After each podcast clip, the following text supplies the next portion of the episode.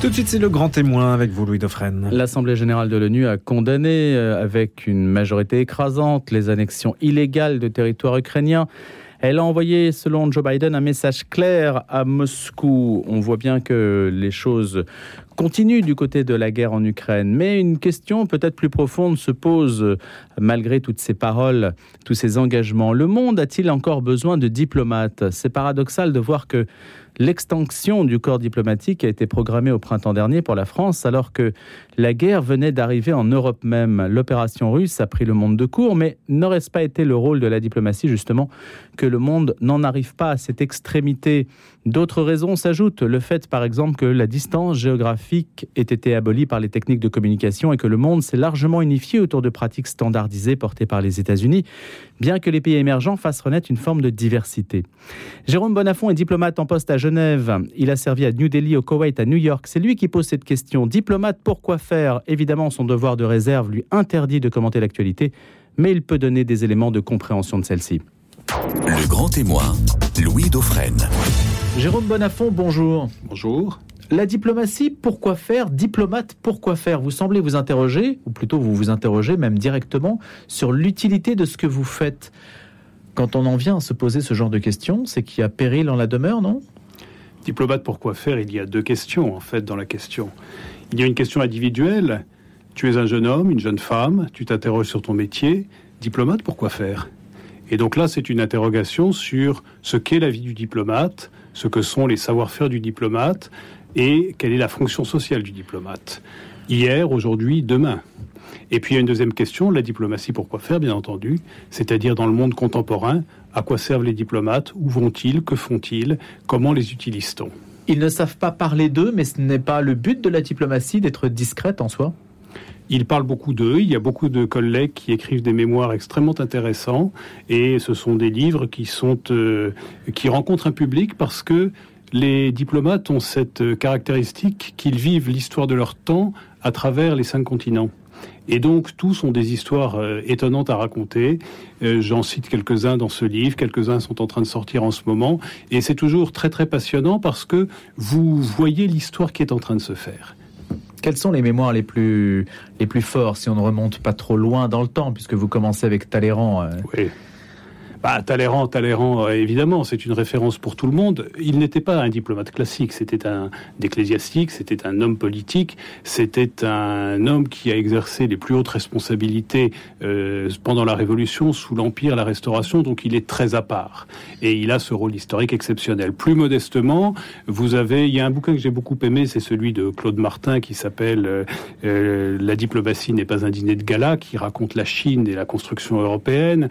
Euh, mon mon, collègue et ami euh, Maurice Gourdeau-Montagne euh, euh, est en train de publier ses mémoires. Sylvie Berman l'a fait, plein d'autres l'ont fait. Donc c'est toujours très passionnant de les lire parce que c'est l'histoire l'histoire qui se fait et chacun a son prisme, son tropisme.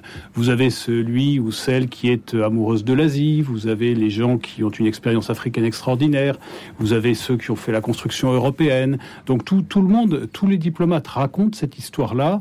Ce que j'ai voulu euh, raconter moi, c'est comment on fait euh, le métier de diplomate et quelles sont les techniques, quels sont les thèmes que l'on aborde, quelles sont les évolutions du monde auxquelles on est confronté, comment est-ce qu'on représente, comment est-ce qu'on négocie de façon très concrète, très pratique, avec des exemples, avec des, illustrations anciennes, avec des projections euh, contemporaines ou vers l'avenir. Justement, Jérôme Bonafont, puisque vous ne pouvez pas commenter l'actualité en tant que telle, puisque vous avez un devoir de réserve, y a-t-il un exemple, un cas pratique qui peut illustrer la technique diplomatique? Ben, Quand par exemple le président de la République prend l'initiative de proposer un sommet de 44 chefs d'État et de gouvernement européens, où va-t-on le faire déjà? La réponse, c'est on va le faire à Prague parce que c'est la présidence tchèque de l'Union européenne. Donc comment va-t-on le faire? Ben, On va demander à nos 44 ambassadeurs de tester l'idée, à nos ambassadeurs à, Bruxelles de tester euh, l'idée auprès de ces 44 euh, collègues présents là-bas. Et puis on va construire avec les Tchèques, on va construire avec l'Union européenne, on va construire avec les autres chefs d'État et de gouvernement, à travers le réseau de leurs conseillers diplomatiques, ce que pourrait être la composition euh, de la de l'ordre du jour de cette rencontre et ce que pourrait être le message que porterait cette rencontre à ce moment précis euh, où elle se passe. Et vous avez vu ce sommet euh, de Prague durant lequel ces 44 dirigeants européens se sont rassemblés d'abord pour dire collectivement euh, non, nous n'acceptons pas le coup de force russe en Ukraine, et ensuite pour avoir toutes sortes de euh, conversations en marge sur euh, l'Arménie et l'Azerbaïdjan, sur la Turquie et la Grèce, etc. Et pourtant, Jérôme Bonafont, on a l'impression que sur le dossier ukrainien, la diplomatie est invisible ou inefficace? Les armes parlent, et le président Poutine a décidé de faire la guerre. C'est une décision très forte, très lourde. Alors, d'abord, il y a des choses qui se passent autour. Ensuite, il y a des choses qui se passent pour l'avenir. Ce qui se passe autour, c'est d'abord le rassemblement d'une coalition de pays qui disent non à la Russie et qui travaillent ensemble pour essayer d'abord d'aider l'Ukraine, ensuite de construire la réponse à des problèmes euh, qui ne sont pas petits. Par exemple, l'embargo que euh, le, président russe a décidé sur le blé ukrainien et sur les exportations de blé russe a provoqué une crise agricole à laquelle il fallait donner une réponse urgente, diplomatique. Le président de la République a pris un certain nombre d'initiatives, euh, l'ONU euh, a pris en main le dossier et des négociations ont eu lieu qui ont permis le retour de ce blé ukrainiens et russes sur le marché. C'est un exemple concret de ce que fait la diplomatie. Puis après, il y a l'avenir qu'il faut préparer, mais là, je ne vous en dirai pas plus parce que c'est souterrain, c'est discret et ça n'a pas vocation à être public. On n'a pas le sentiment que, quand même, la diplomatie en a pris un coup depuis qu'il y a une sorte de gestion des affaires en prise directe. Donald Trump, par exemple, qui, en fait, a sa propre communication, sa propre gestion. On l'a vu sur le dossier nord-coréen, par exemple. Est-ce qu'aujourd'hui, c'est bien utile d'avoir des diplomates alors que les chefs d'État, ou Emmanuel Macron avec Vladimir Poutine, ils se téléphonent après tout? Est-ce que ça ne se gère pas comme ça maintenant, d'homme à homme? Vous savez, bien entendu que ça se gère d'homme à homme ou de femme à femme. Ça se gère de personne à personne au plus haut niveau.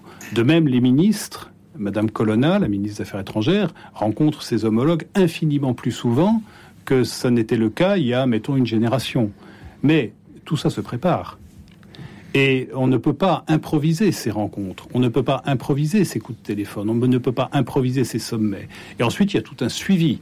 Et donc, la diplomatie, les diplomates sont là pour la préparation. Que se passe-t-il? Où sont les différents acteurs? Quels sont les messages importants? Quels sont les résultats qu'on peut essayer d'atteindre? Pendant l'événement, les diplomates sont autour, en accompagnement, et après l'événement, il faut mettre en œuvre. Car lorsque vous décidez, par exemple, que vous allez euh, construire une initiative, je vais prendre un autre exemple, les vaccins, la distribution des vaccins. Pendant la, pendant la, la, crise du Covid, le président dit les vaccins doivent être un bien commun de l'humanité. Cette formule extrêmement forte, qu'est-ce qu'elle dit? Elle dit qu'il faut engager des négociations avec les laboratoires pharmaceutiques, avec euh, les États, avec les organisations internationales pour mettre à la disposition des pays pauvres des vaccins à prix abordable. Ben, ça, une fois que vous l'avez dit, il faut être sûr qu'il y a un mécanisme de suivi très solide qui va délivrer qui va faire que effectivement les vaccins vont arriver à le prix des vaccins va arriver à baisser. Et là, c'est la combinaison de diplomates et de spécialistes de la santé qui vont travailler ensemble pour arriver à ce résultat à l'Organisation mondiale du commerce, à l'Organisation mondiale de la santé, à l'Organisation mondiale de la propriété intellectuelle. Donc vous voyez, le travail des chefs d'État et de gouvernement est capital parce que c'est lui qui prend la décision politique avec la légitimité politique et ensuite le rôle des diplomates, qui sont des fonctionnaires, qui sont des serviteurs de l'État, c'est la mise en œuvre, c'est la préparation et la mise en œuvre. Le chef de l'État prend-il des libertés par rapport à ce que ses conseillers, ses diplomates lui recommandent? Le chef de l'État, il a une responsabilité politique. Les diplomates sont des fonctionnaires qui relèvent d'un cadre d'État. Et donc, la discipline du fonctionnaire, c'est d'accepter cette logique-là. C'est d'accepter le fait qu'il a la légitimité de l'expertise, mais que c'est le chef de l'État ou c'est le ministre qui a la légitimité politique, qui est responsable devant le peuple et devant le Parlement. Et il faut toujours, quand on est diplomate, ou quand on est d'ailleurs aux fonctionnaires en général, garder cette, cette humilité-là. Se dire, oui, je suis expert, oui, j'ai de l'expérience, mais celui qui va répondre de la décision devant les Français, c'est pas moi, c'est la ministre devant le Parlement, c'est le président devant le peuple. Quels sont les dossiers sensibles sur lesquels vous avez été consulté, Jérôme Bonafont Oh, écoutez, je, je, je, ne tiens pas tellement à, à, à, Qui sont à évoquer, à évoquer euh, des, des, des, choses personnelles, parce que euh, l'objet, le, le, propos de ce livre, c'est pas de parler de moi, c'est de parler de ce métier. Et je préférerais vous, vous, vous parler de choses qui ont été euh, comment dirais-je, des choses marquantes dans l'évolution que j'ai connue de ce métier au cours d'une génération. Et le phénomène marquant, c'est au fond comment est-ce que la mondialisation a transformé la place des affaires internationales dans la vie quotidienne de notre pays, de nos concitoyens et du coup dans notre métier. Et là, il y a eu quelque chose qui s'est produit qui est extrêmement profond.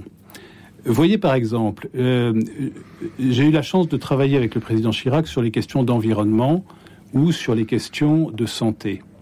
Sur les questions de santé, au moment où la crise du sida est apparue, où les trithérapies sont apparues, les prix des médicaments étaient épouvantablement élevés. Et du coup, euh, le président Chirac est allé en Côte d'Ivoire pour dénoncer, il disait, le scandale d'une maladie dont les malades sont au sud et les médicaments au nord. Et c'est devenu une question diplomatique extrêmement forte que de construire un mécanisme par lequel on pouvait faire euh, en sorte que les médicaments baissent de prix. Et ça a été une bataille diplomatique. Et avec la Covid, on a vu tout naturellement le président de la République française reprendre le même combat pour les vaccins, pour les tests, pour l'accès au, traitement pour, le, pour, le, pour, le, pour la Covid dans les pays du Sud. Donc il y avait eu un précédent, il y avait eu une expertise qui avait déjà été faite sur cette question. Il y avait, déjà, il y avait déjà une sensibilisation de la communauté internationale à ce sujet, avec toutes sortes d'organisations comme le Fonds mondial pour le paludisme, la tuberculose et le, et le sida, euh, le Gavi, etc. De même, dans le domaine de l'environnement, le, les négociations d'environnement elles ont commencé à bas bruit, en quelque sorte, dans les années 80-90. Maintenant, elles sont fondamentales dans l'ordre du jour des chefs d'État et de gouvernement au G7, au G20, à l'Assemblée générale des Nations unies, et elles sont devenues une préoccupation première. Vous voyez, c'est ça qui est extraordinaire dans l'évolution de ce métier. De même, le numérique. Vous n'auriez pas pensé que l'ordinateur devienne un objet euh, diplomatique. C'était un instrument, bon, bah maintenant, la question numérique est devenue une question diplomatique extraordinairement sensible. Vous avez le président de la République qui, au Forum de Paris en novembre 2018, lance un appel pour que le numérique se développe dans le respect d'un certain nombre de droits de l'homme fondamentaux. Protéger la vie privée, protéger les gens contre le terrorisme, protéger les gens euh, contre les agressions qui peuvent venir à travers le numérique. Et là aussi, vous avez du coup un objet diplomatique qui se développe, qui est la négociation sur les questions numériques. Est-ce que néanmoins, le rôle de diplomate n'est pas aujourd'hui dépassé par le fait qu'on a dépassé aussi les nations, peut-être le cadre national que la distance étant abolie par les nouvelles technologies, finalement, est-ce qu'on a besoin d'envoyer quelqu'un très loin alors que l'information, c'est la même chose pour les journalistes? D'ailleurs, la question se pose aussi. La transmission de l'information étant immédiate. Est-ce que donc le poste de diplomate n'est pas en soi relevant, euh, n'est pas le reliquat d'une autre époque? La, la, nouvelle technologie n'abolit pas la distance du tout. On l'a vu pendant le Covid. Un jour, j'ai interrogé le, ministre, je lui ai demandé, mais c'est. Enfin, vous ne mettez pas trois semaines pour aller en, Russie ou en Amérique latine. Mais, mais, mais comment comprenez-vous l'autre si vous ne le connaissez pas?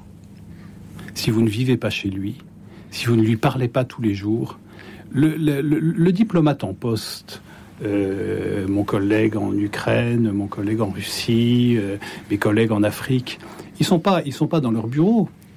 Ils sont constamment en train de circuler dans le pays, en train de rencontrer tout le monde pour pouvoir comprendre ce qu'il se passe, pour pouvoir comprendre qui sont les gens avec qui ils travaillent, pour pouvoir tisser un réseau de relations personnelles grâce auquel, quoi qu'il arrive dans le pays, ils puissent personnellement ou elles puissent personnellement appeler la personne qui compte et voir avec elle comment on va régler le problème qui se pose. L'abolition de la distance est en très grande partie une illusion. Et une illusion assez dangereuse, pardon, parce qu'elle donne une impression de familiarité qui est souvent euh, fallacieuse. C'est pas parce que vous parlez anglais avec un chinois, un russe ou un indien que vous comprenez ce que vous dit le chinois, le russe ou l'indien. En réalité, il y a tout un contexte, tout un sous-texte, tout un implicite, et il faut des gens dont c'est le métier pour pouvoir décrypter cela. Alors, c'est pas une science ésotérique, Et avec de l'expérience, tout le monde, tout le monde y parvient. Mais il s'avère que c'est un métier et que ce métier-là demeure un métier où il faut respirer en permanence entre l'étranger, sa capitale, entre l'étranger et des sujets euh, spécialisés pour être constamment à l'écoute de son temps, à l'écoute de sa société, à l'écoute des préoccupations de son gouvernement et de, de ses autorités. Si ce métier, Jean Bonafont, est aussi pertinent que vous le dites, pourquoi le décret du 16 avril dernier organise-t-il donc l'extinction de deux corps du ministère des Affaires étrangères, le corps des conseillers des Affaires étrangères et le corps des ministres plénipotentiaires? Pour faire court, c'est l'extinction du corps diplomatique. Donc, qui est destiné maintenant, enfin ce corps diplomatique, s'il disparaît, il n'est pas destiné, mais la diplomatie est destinée à accueillir des profils plus variés. C'est en tout cas l'intention qui, semble-t-il, est manifestée. Quel regard portez-vous là-dessus? Vous savez, d'abord, 50% euh, du personnel euh, des ambassades à l'étranger ne relève pas du ministère des Affaires étrangères euh, fonctionnellement. Il relève temporairement, mais pas en carrière tout le personnel qui s'occupe d'activités économiques, d'activités culturelles, soit ce sont des contractuels, soit ce sont des gens d'autres ministères, ministère des armées, etc., qui sont en poste dans les pays pendant un certain temps. Donc nous avons déjà un métier qui est fait non seulement par les diplomates de carrière qui font euh, l'ossature du corps diplomatique et, de la, et du métier diplomatique, mais aussi par des gens qui, pendant 3 ans, 6 ans, 8 ans, 10 ans, vont avoir une partie de leur carrière à l'étranger. Donc il y a déjà une diversité, c'est ce que vous dites. Il y a déjà une énorme diversité. Et quand vous, quand vous prenez, par exemple, euh, une ambassade comme celle que j'ai actuellement à Genève, ou une ambassade comme celle que j'ai eue à Madrid ou, ou à New Delhi, une quinzaine de départements ministériels sont représentés dans le tour de table des réunions de service euh, du matin. Bon, pour quelle raison? Tout simplement parce que tous les ministères ont d'ores et déjà une vocation européenne et internationale qui s'est énormément développée au cours de la, de la, euh, de la dernière génération et qui doit ces ministères doivent disposer de gens qui ont une compétence. Ce qu'il faut arriver à faire maintenant, c'est le croisement entre d'un côté la compétence diplomatique générale et des compétences techniques. Et ce croisement-là, c'est le croisement entre un savoir-faire d'un métier tel que le métier de l'écologie et le métier diplomatique. Parce que quand vous avez une négociation, vous avez par exemple, vous devez négocier sur, à Sharm el dans quelques semaines, la prochaine étape de la lutte contre le changement climatique. Si je vous dis les thèmes atténuation, adaptation, euh, pertes et dommages. Vous, me dites, mais c'est du chinois ce que vous me dites. En réalité, ce sont des sujets très concrets que les spécialistes du climat connaissent bien. Atténuation, comment est-ce qu'on va faire pour émettre moins de CO2 Adaptation, comment est-ce qu'on va faire pour s'adapter alors que le réchauffement climatique produit déjà ses effets? Pertes et dommages, comment on va compenser les malheureux qui sont victimes du changement climatique alors qu'ils n'y peuvent rien? Bon, quand vous avez ces trois thèmes-là, vous avez besoin d'avoir d'un côté des gens qui savent ce que ça veut dire, et de l'autre côté des gens qui savent comment l'Afrique, comment les petites îles d'Océanie, comment euh, les grands géants euh, du monde émergent vivent tous ces sujets-là, qui sont les acteurs précisément, et quelles vont être les, zones dans lesquelles on va pouvoir petit à petit construire des compromis. C'est ce mariage-là qu'il faut arriver à organiser. Et c'est l'un des enjeux des, des, des, des, mois et des années qui viennent que de construire cette évolution et cette, euh, comment dirais-je, euh, euh, on, utilise beaucoup le terme un peu, un peu galvaudé de fertilisation croisée, mais entre, entre la technique des ministères qui ont des responsabilités thématiques et la technique diplomatique. Oui, mais est-ce que ça se justifie? Est-ce que ça justifie, Jérôme Bonafont, qu'on supprime le corps diplomatique, justement? D'abord, le métier diplomatique n'est pas supprimé. Le métier diplomatique demeure. Tout d'abord, le Quai d'Orsay va continuer à recruter par lui-même euh, de très nombreux diplomates. Et d'autre part, il va y avoir, à travers l'Institut euh, national du service public, un certain nombre d'administrateurs de, l'État qui vont rejoindre le Quai d'Orsay. Ce sont les modalités de gestion de ces carrières-là qui euh, sont en discussion, qui ont provoqué euh, cette réforme et qui euh, maintenant font l'objet de discussions. Il va y avoir bientôt des états généraux de la diplomatie. Madame Colonel a annoncé à la conférence des ambassadeurs qui vont justement permettre à tous les diplomates et non diplomates, à tous ceux qui se sentent concernés par, par, par cette action extérieure de l'État, d'en discuter. Comment mesurez-vous l'influence de la France? Vous savez ce qui est extraordinaire? Quand vous êtes en France, vous avez toujours l'impression que ça va plus du tout, qu'on n'est pas là, que voilà.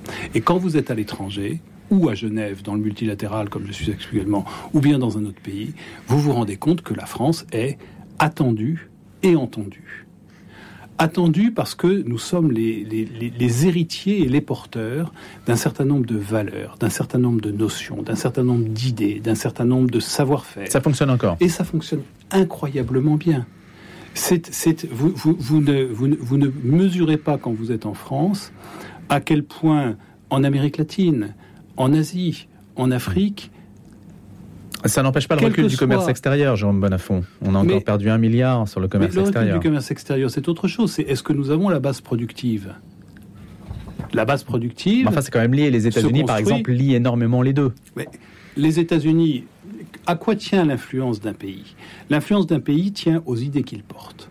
Et nous portons, nous Français, quelque chose qui a été construit par des siècles de civilisation et qui parle énormément dans le monde. Nous portons encore l'héritage du général de Gaulle avec l'idée de l'indépendance, une indépendance qui se marie avec l'engagement européen et l'engagement dans l'OTAN, mais l'indépendance. Nous portons l'idée que toute nation a sa dignité. Nous portons l'idée que quand euh, on est agressé, il y a un devoir de résistance, leçon d'actualité en ce moment. Et ça, la France le porte très fort. La France, d'autre part, est euh, une puissance innovante, créative dans le domaine scientifique, dans le domaine artistique et très écoutée. Et troisièmement, nous avons un système institutionnel qui permet à l'État d'être incarné par des gens, le président, la ministre, euh, la première ministre, par des gens dont on sait qu'ils ont la stabilité et dont on sait qu'ils ont l'efficacité. Et donc, quand ils agissent, ils ont une certaine durée et ils ont une possibilité euh, d'action, d'expression, euh, de transformation des choses. Donc oui, la France est une puissance qui compte. Ce n'est pas la seule. Euh, il faut qu'elle travaille en coalition en Europe, dans le monde. Il faut qu'elle travaille parfois en accord, parfois en désaccord avec certains, bien entendu. Et le métier diplomatique consiste à construire ces coalitions-là. Un dernier point qui ne concerne pas la France. La Suisse est sortie de sa fameuse neutralité. Qu'est-ce que ça vous inspire à la faveur du dossier ukrainien? La, Suisse, Est-ce qu'en soi, c'est une école diplomatique nouvelle qui se dessine pour ce pays? La Suisse estime qu'elle n'est pas sortie de sa neutralité. La Suisse estime que la neutralité n'exclut pas que quand le droit international est bafoué de façon aussi euh, violente qu'il l'a été à cette occasion-là, il faut rappeler le droit international et il faut prendre position. Mais la Suisse reste un pays neutre et la Suisse a une tradition euh, d'action et d'accueil international qu'elle cherche à faire vivre. Elle a d'ailleurs décidé euh, d'être candidate au Conseil de sécurité. Elle a été élue au Conseil de sécurité, elle va y siéger, et donc il va lui falloir prendre position sur les grandes crises, et je pense qu'elle s'y prépare activement. Merci beaucoup d'avoir été notre invité ce matin dans Le Grand Témoin. Jérôme Bonafont, diplomate pour quoi faire, aux éditions Odile Jacob. Merci d'avoir été notre invité. Je vous souhaite une excellente journée.